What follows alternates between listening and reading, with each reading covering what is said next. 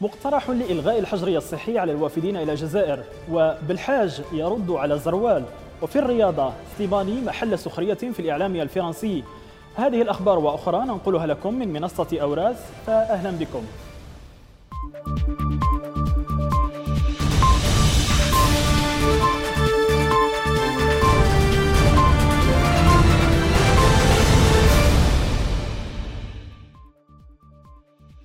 تتجه السلطات الجزائرية إلى إلغاء الحجر الصحي الإجباري على الأشخاص الوافدين من الخارج في إطار تخفيف تدابير وإجراءات مواجهة فيروس كورونا.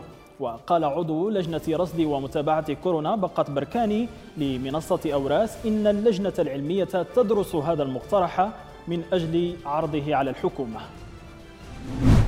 أعلنت الحكومة اليوم الأحد رفع الحجر الجزئي عن خمس ولايات وهي أدرار وجيجل والوادي وتيبازا وتوغورت. وقررت الحكومة تمديد الحجر لمدة 21 يوما عبر 14 ولاية أخرى. إلى ذلك سجلت الجزائر 342 إصابة جديدة بكورونا خلال الساعات الأربع والعشرين الماضية.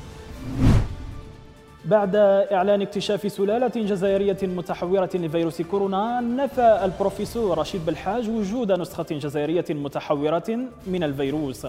وأكد بالحاج أن معهد باستور هو الوحيد الذي يخول له القانون تأكيد وجود سلالة جزائرية متحورة نافيا بذلك تصريح أستاذ علوم الأوبئة الدكتور محمد زروال.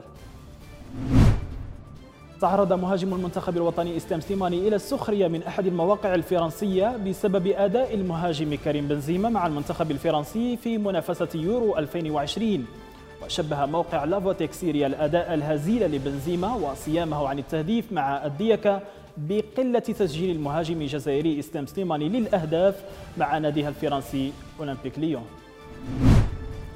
نهاية النشرة للمزيد من الأخبار زوروا منصاتنا عبر مواقع التواصل الاجتماعي.